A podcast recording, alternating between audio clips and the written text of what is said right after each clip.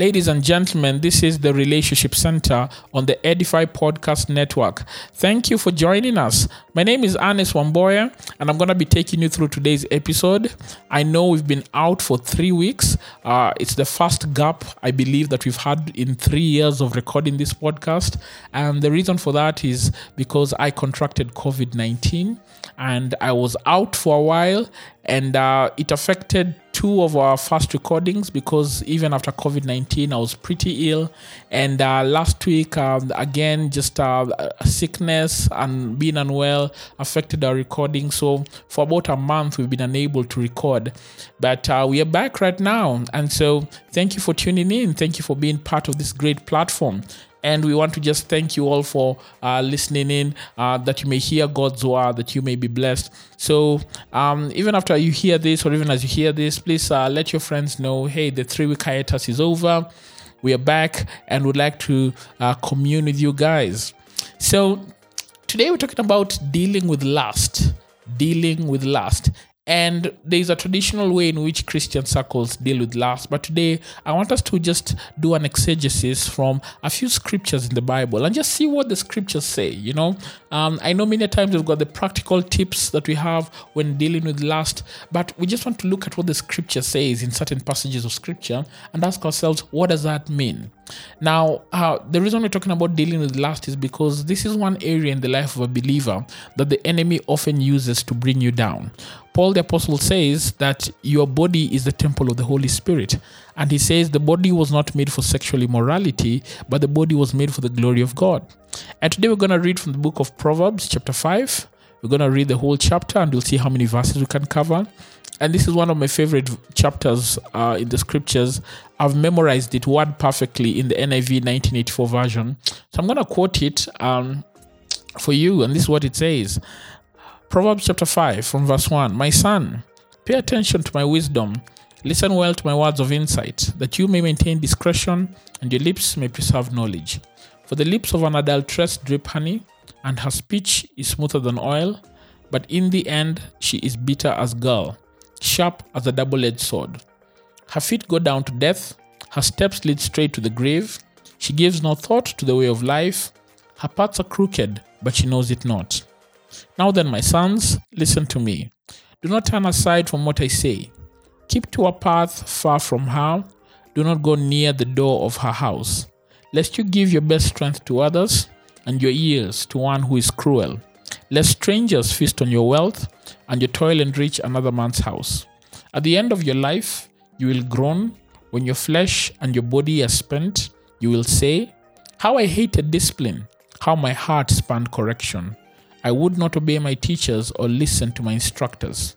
I have come to the brink of utter ruin in the midst of the whole assembly. Drink water from your own cistern, running water from your own well. Should your springs overflow in the streets, your streams of water in the public squares, let them be yours alone, never to be shared with strangers. May your fountain be blessed, and may you rejoice in the wife of your youth, a loving doe, a graceful deer, May her breasts satisfy you always. May you ever be captivated by her love.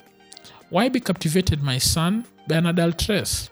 Why embrace the bosom of another man's wife? For a man's ways are in full view of the Lord, and he examines all his paths. The evil deeds of a wicked man ensnare him, the cords of his sin hold him fast.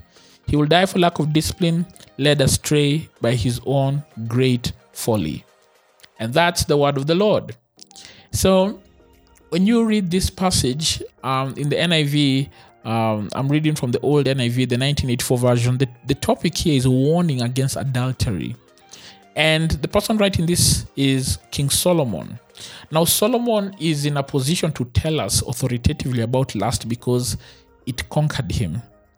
Solomon was overwhelmed by women. He loved women and he got so many women. He had 1,000 of them, 300 who are, I believe, his wives and 700 his concubines. I believe that's, that's it, if not the other way around. And Solomon was brought down by women. He, I mean, he, the beauty of women just intoxicated him and, and they led him astray. And they led him astray to the point that he turned away from worshiping the one true living God. Can you believe that? He had received such a rich legacy from his father, King David. Now, we know as well that King David had a woman problem. King David loved women. And King David got into trouble because he ended up sleeping with someone's wife. He saw her bathing, she was naked, he was attracted to her, he called her in and he slept with her. And this led David down a path of pain, and it eventually led down a path where the, the country got into a coup, and his son tried to dethrone him. And you can just see the devastating power of lust, the devastating uh, work of lust. And and and guys, it's not pretty. It's not pretty at all. Um, Proverbs chapter five gives us wisdom, especially for those who are married, and it says. It begins by saying, and this particular passage is speaking specifically to the male gender, but uh, the insights are not limited to the male gender. Even women can learn from this. Solomon writes this passage and now he's writing to his son, having made many mistakes like his father David. In fact, he made more sexual mistakes than his father David, arguably, arguably more sexual mistakes than his father David. You could argue that um, because of the many women. And now he's passing this message to his son. And it's clear that he doesn't want this iniquity that's been down two generations to affect the third generation. And so he wants to tell his son to do the opposite, to obey. Now we know that generational sin that goes down uh, goes up to the fourth generation according to the second commandment in Exodus 20, verse 4 to 6. And in that second commandment, we are told that you can cut off the generational sin. How? By obeying the Lord, by doing that which is right, so that you don't pass on the you don't pass on the iniquity that you received from generations back. So what is the result? What does what does God say concerning this? This is what this is what God says. All right, God says, um, "My son," or rather, uh, Solomon says, "My son, pay attention to my wisdom. Listen well to my words of insight." Guys, it's interesting that the Lord begins by saying, "In order to overcome lust, you need to listen. You need to pay attention." You need to have your ears inclined to wisdom. If you don't incline your ear to wisdom, if you don't pay attention to insight, lust will have an upper hand. We deal with lust by listening. Listening to the generations that have gone ahead of us. Listening to those who've made mistakes. Many people fall into lust because they don't listen. How many times have we had stories of young men and women who are so in love and the girl says, You don't know him like I do. She's not listening. How many times do you hear stories of young men who say, Oh, but but she's the one? He's not listening. The Bible is calling us in Proverbs chapter 5, verse 1 to listen. Listen. Listen to who? Listen to those who've gone ahead of you. Listen to those with experience. Listen to teachers. Listen to counselors. Listen to the word of God. There's some mistakes that we make simply because we do not listen. There's some mistakes that we make um, simply because we do not pay attention to um, we do not pay attention to what has been said before. We disdain it. And guys, someone once said you've got two ears and you've got one mouth. One mouth to speak less and two ears to listen more there's a beauty in listening because listening can save you eons of trouble. Listening can save you time. The number of times that people say, Why didn't I listen? And we'll see that much later in this same chapter. God is calling us to listen. Do you want to overcome lust? Listen. I ran a pornography addiction recovery program for men and many times, um, when men come, uh, you see them broken, you see them willing, you see them, uh, you see, you see them are ready to learn. But one of the problems that occurs with a few men, not not many of them or not most of them, but just a few of them, is not listening. Tell them, all right, now listen. This is what happened. But they are so consumed in what they're going through that they don't pay attention to what is happening presently. If you're consumed with the past and you're consumed with, with what will happen in the future, you won't have the knack to listen now. And it's funny that throughout the book of Proverbs, listening seems to be a very key a, a very key weapon to use against sin. If you read Proverbs 4, it says, Listen, my son. Verse 1. It says, Listen, verse 10 of Proverbs 4. It says, uh, it says, listen, pay attention, verse 20. If you read other portions of scripture, you know, it says, uh, my son, pay attention, listen, listen. There's wisdom in listening. And then verse 2 it says, This is why you need to listen, that you may maintain discretion and your lips may preserve knowledge. That you may maintain discretion and your lips may preserve knowledge. What is discretion? Discretion, if you look at the dictionary, you'll find two meanings. And this particular meaning here that the author is giving us, maintaining discretion, is the freedom to exercise your willpower. The, ex- the freedom to exercise your will. Okay? The freedom to have willpower. To have your willpower unrestrained. That is discretion. The freedom to make choices without hindrance. The freedom to make a move without anyone prohibiting you. Discretion. One of the reasons why you need to listen is because, guys, um, whoever does not have freedom over their will is a slave. When your will dictates you, dictates what you should do, when you should do it, how you should do it, you're a slave. You are a slave. The Bible is saying that when you listen, you maintain discretion. Last's main one of last's main goals goals is to steal your willpower. That's why people are addicted. That's why massage parlors are favorite places for many married men. That's why uh, pornography is a favorite place for many people. That's why uh, sensual movies rated 18 and above. And believe me, that rate, that 18 rating is done by a man. In the eyes of God, we are all children. We should go for the child's rating. It's not for you. That's why we are addicted to them. That's why masturbation is an addiction. That's why premarital sex can be addictive. And when it is addictive and you can't stop, you have lost the freedom to make a choice. You have lost the freedom to say no. You need to listen that you may maintain discretion and then that your lips may preserve knowledge. It seems as if lust plunders truth. It seems as if lust comes into your barns where you've stored truth and it plunders you, it pillages you, it breaks through your barns and it takes away the knowledge of the truth. You want to maintain knowledge, you want to preserve knowledge. Now, we know this is true because Jesus taught that when people receive spiritual truth and people hear the truth, there are two ways in which they can respond to that truth.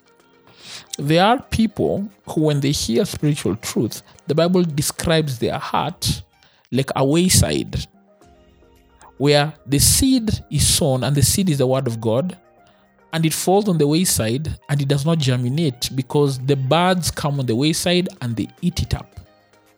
And then there are some hearts that are like the thorny soil. And the thorns represent the cares and the worries of this world and the deceitfulness of wealth. That's what Jesus taught. And the seed is sown, but it is choked up by worldliness, carnality, the love of money.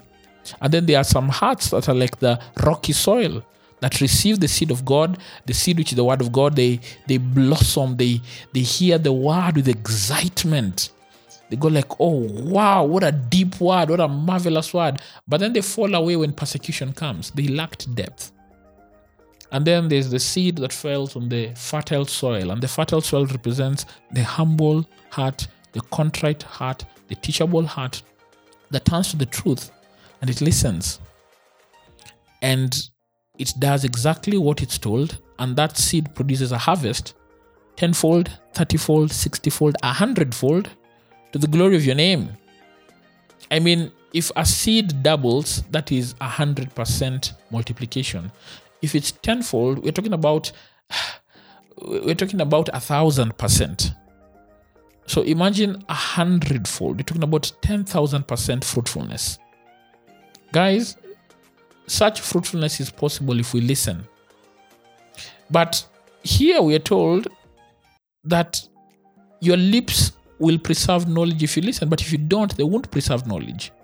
I believe the heart that is being talked about here is the first heart, the wayside, where the seed is planted and the birds eat it up. Satan takes away the truth that is invested in us. He does not want that truth to settle because if a seed settles in soil long enough, under the right conditions, it will germinate and bear fruit. God wants the believer to bear fruit. And for that, he needs the word of God to sit still in your heart. He needs the word of God to settle. And he needs the right conditions. Just like a seed needs the right conditions. It needs air, it needs oxygen, it needs soil, you know, it needs a medium, you know, and it needs, and, and the soil provides some sort of warmth and it needs water. Just as a seed needs those three things in order for it to grow, so does the believer in their heart need prayer, the word, and fellowship. Three things to ensure that the word of God is settled and germinates in our heart and bears fruit. Don't lose the knowledge of land. Don't let Satan pillage the treasuries of the truth stored inside of you. Don't let demons ravage your barns and your storehouses. Don't let unclean spirits torment you and ransack your stores. Keep your storehouses safe. Guard your heart. Listen. Then he goes on to verse 3 by saying, For the lips of an adulteress drip honey, and her speech is smoother than oil. Just look at that. The lips of an adulteress drip honey. What wow, such quite an imagery. Just think about a woman's lips dripping honey. I mean, that image alone can evoke sexual desire.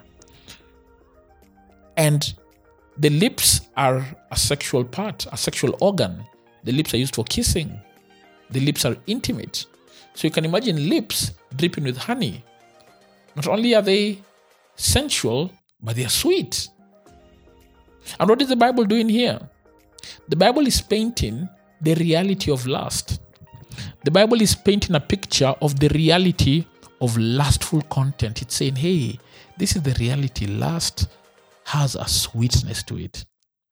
When that woman comes to your office and she's dressed to kill, and she's dressed in a very, very carnal way, in a very lustful way, it's appealing. It's good to look at you. Look at you, like, wow, she looks great. When that gentleman is, you know, trying to get you into bed with him and he's seducing you, he's, you know, he's he's using all these lines, those lines that he uses, those words he uses, they're appealing. They they sound so good. And the Bible is not shy to talk about the reality of lust. One of the reasons pornography is so powerful is because it uses the beauty of the human body to draw people in. It uses sexual organs that are meant for the marriage bed, that are meant for privacy. It publicizes them and it draws you in. And the Bible is saying, hey, let's let's talk the reality concerning lust. Lust is lascious. Lust is attractive. Lust looks good. Mm. People don't fall into lust because they don't feel any attraction towards it, but rather the opposite because they do feel an attraction towards it. Sensual entertainment, they call it eye candy. You know? Eye candy when you see that person dressed so good and it's pleasing to the eye it's pleasing to, to, to you. And the Bible is saying, guys, this is the reality. The lips of an adulteress drip honey. The woman who's not your wife is attractive. The husband, the man who's not your husband is attractive. Illicit sex is attractive. The prostitutes who stand on the streets, they do look attractive. But the Bible does not just end there and say, oh, wow, they're attractive, they're amazing, you should go try and get some. No, it's, it's a warning. Don't go get some. Why? Verse 3 goes on or before we get to verse 4, sorry, verse 4 is a warning, but before it goes to verse 4, it even goes on to say her speech is smoother than oil. So not only is she visually attractive, but even she sounds attractive. Her speech is smoother than oil. She appeals not only to your eyes, but also to your ears. Like the example I gave for the gentleman who whispers these things to this lady, he tells you, Oh, baby, you're the best. What is he doing? He's appealing to your ears. So lust is not only powerful because of its visual appeal, it's also appealing because of its audible appeal. It's got audible appeal to it. And the combination of visual appeal and, and audible appeal is so powerful. It can drag the soul in a direction that God does not desire. And God tells you, this is the reality, verse 3. The lips are dripping with honey, the speech is smoother than oil. It's almost irresistible. It sounds irresistible. I don't know if you've been in a situation where you're so tempted with lust and it just seems so irresistible. It says you must have it now. That's what lust does. But then the warning, verse 4, is to make us remember that they appeal visually, they appeal audibly, may be great. However, in the end, she is bitter as gall. Now, what is gall? All right. Bitter as gall. Gall, I'm going to give you the definition from the dictionary so that I can read it directly. Um, is a digestive juice secreted by the liver and is stored in the gallbladder and it helps in the digestion of fats. It's a very bitter digestive juice. When it comes up to your mouth, it tastes yick. And gall is such a bitter juice in your body that it is even used to describe in the dictionary a feeling of deep, bitter anger and ill will. This is what the Bible is telling us. Lust may have visual appeal, audible appeal. That lady may look so good. That gentleman may look so handsome. But the Bible says, don't just look at the beginning. Lust has got investments that have an end.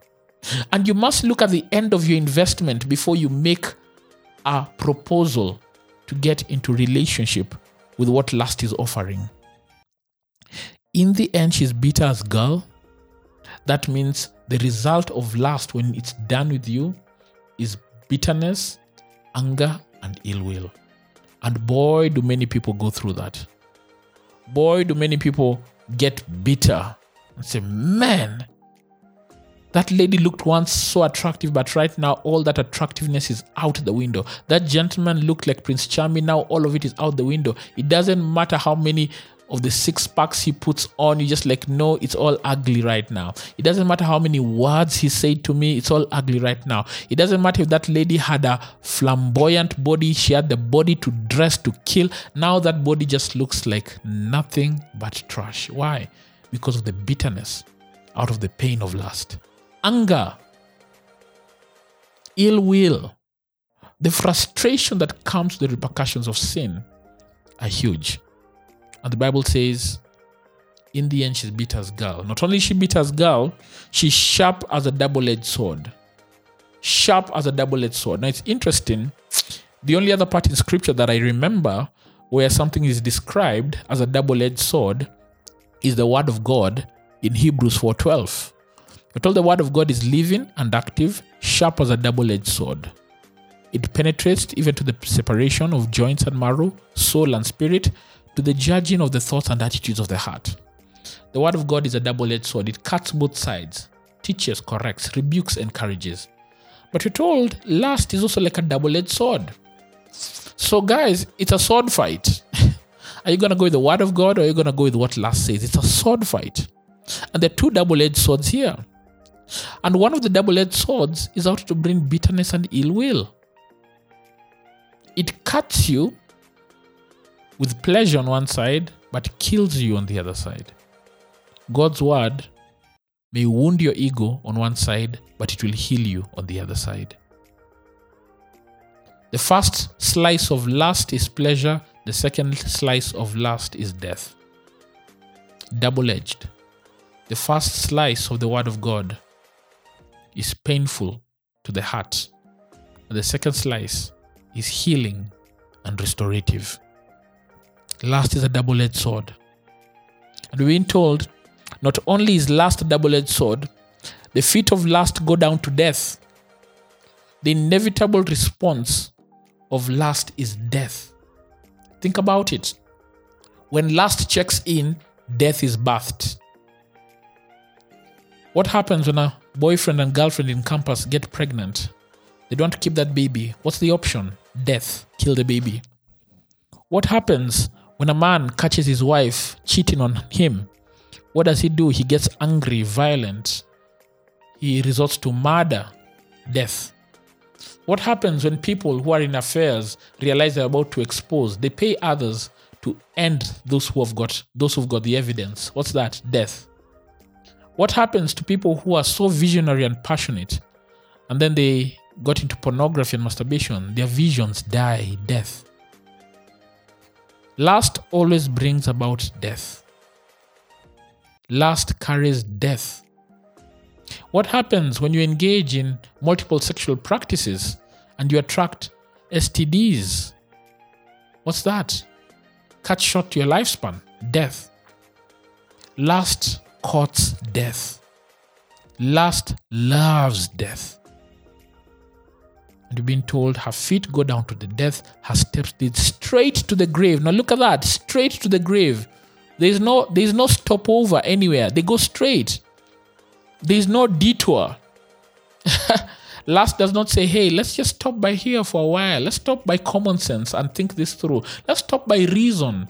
Let's stop by that town right there and fill up with common sense and fill up with wisdom. No, it says we go straight. There's no stopping, there's no turning, there's no detour. We go straight to the grave, death. Guys, this is how we deal with lust. We must know what it's handing over to us. She gives no thought to the way of life, verse 6. Her paths are crooked, but she knows it not. Not only does lust court death, lust is laced with ignorance. She gives no thought to the way of life, devoid of thinking. Her paths are crooked, but she knows it not. Lust loves the ignorant. Lust loves those who are ignorant of the truth. Those who blindly say, oh, you know what? Um, homosexuals are born that way. That's ignorance. People who say, you know what, you know, um, these sexual desires are normal, they're natural. Let's just continue. Let's let's just give kids condoms. After all, they'll have sex anyway. That's ignorance. That's not true. Lust thrives there oh you know what um you know um it's it's it's penetration that's really the sin uh, we can do anything else apart from penetrative sex that's ignorance the bible calls ignorance the enemy to god's people and it brings people to perish if you read hosea chapter 4 verse 6 lust is laced with ignorance and if you want to stand you have to be one who is not naive but one who is filled with the knowledge of the truth, the truth of God's word. But the question is, will we listen? Ladies and gentlemen, we'll continue our series on Proverbs chapter 5. Leave your comment, leave your like, let us know what you think. Share this with a friend. Join us next week as we continue the series on Proverbs chapter 5, dealing with lust. My name is Ernest Wamboye. This is the Relationship Center podcast. For, the, for more great podcasts, rather, that will build your faith and inspire you, please head over to www.edifi.app, that is E-D-I-F-I.app, or, or you could search for the Edify app in the App Store or the Google Play Store. We'll see you next time.